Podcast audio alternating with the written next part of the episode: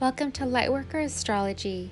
My name is Tiffany, and I'm your modern astrologer, bringing you weekly aspects to help guide you in navigating the language of the stars.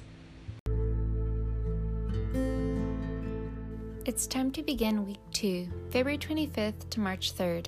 I'm happy to report that we begin this week a little quieter than the previous week, filled with a full moon, sun sign change, and major aspects. On the 28th, we have the Sun in Pisces, sextile Mars and Taurus, generating some much needed energy and drive to help you achieve your goals. On Friday, March 1st, Venus in Capricorn squares Uranus in Aries. What you value and even your emotions will be pulled in a different direction than you're used to. It might even feel a little scary. The question to ask yourself is Will you rebel or go along with this change? Soon after this aspect, Venus leaves career minded Capricorn and enters Aquarius, the independent, outgoing sign of the zodiac. Your attitude and focus could shift towards being non committal and desiring your freedom.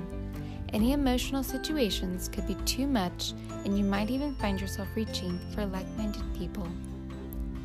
That's all for this week. Stay tuned for next week's changes with the Uranus sign change and Mercury retrograde.